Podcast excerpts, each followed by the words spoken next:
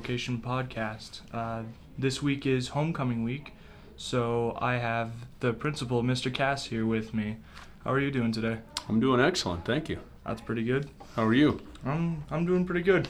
Very good. Struggling to find you for a second, but yeah, well, we're busy. yeah, all good though. So, were you a teacher before you were a principal? I was, yes. Uh, what did you teach? So, before I was a principal, I taught uh, 9 through 12 special education. Now, while I've been a principal, I've still taught. And so I've taught um, special education classes actually at the university, some other classes at the university, and then I've also taught English online over in China. So, still, Oh. you never, never finish teaching, you know? That's pretty cool though that you teach English in China Yeah. online. Yeah. So, are you a coach of any sport? I do, I coach girls basketball. Oh. Uh, how did you start up doing that? Well, uh, I went up and helped them out, and then midway through the season, I kind of started uh, doing a little bit more, and then toward the end of the season, I was uh, kind of coaching them all the way through, and so, and then I did it last year. I'll do it again this year, and uh, we'll see kind of what the future holds. All right. So how do you how do you think the students think about Custer Junior Senior High? Well, I hope that they enjoy their time here. We try to make it a place where people want to come.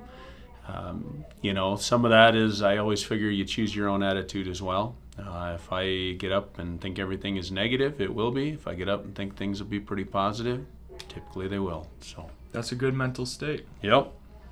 So last question here, because I know you're a busy man. uh, what do you think uh, can give our school more Wildcat pride?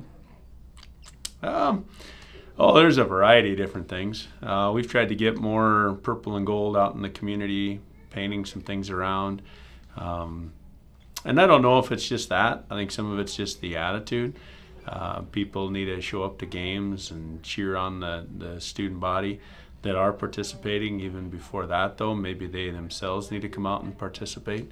Um, just get involved and do some things. It'll make your time here a lot more enjoyable um, or you can do just the bare minimum and then you'll probably say well it wasn't that fun and that might be right because you didn't participate in anything And that's a good way to see things. Like if you don't try, then you're not going to have a lot of fun.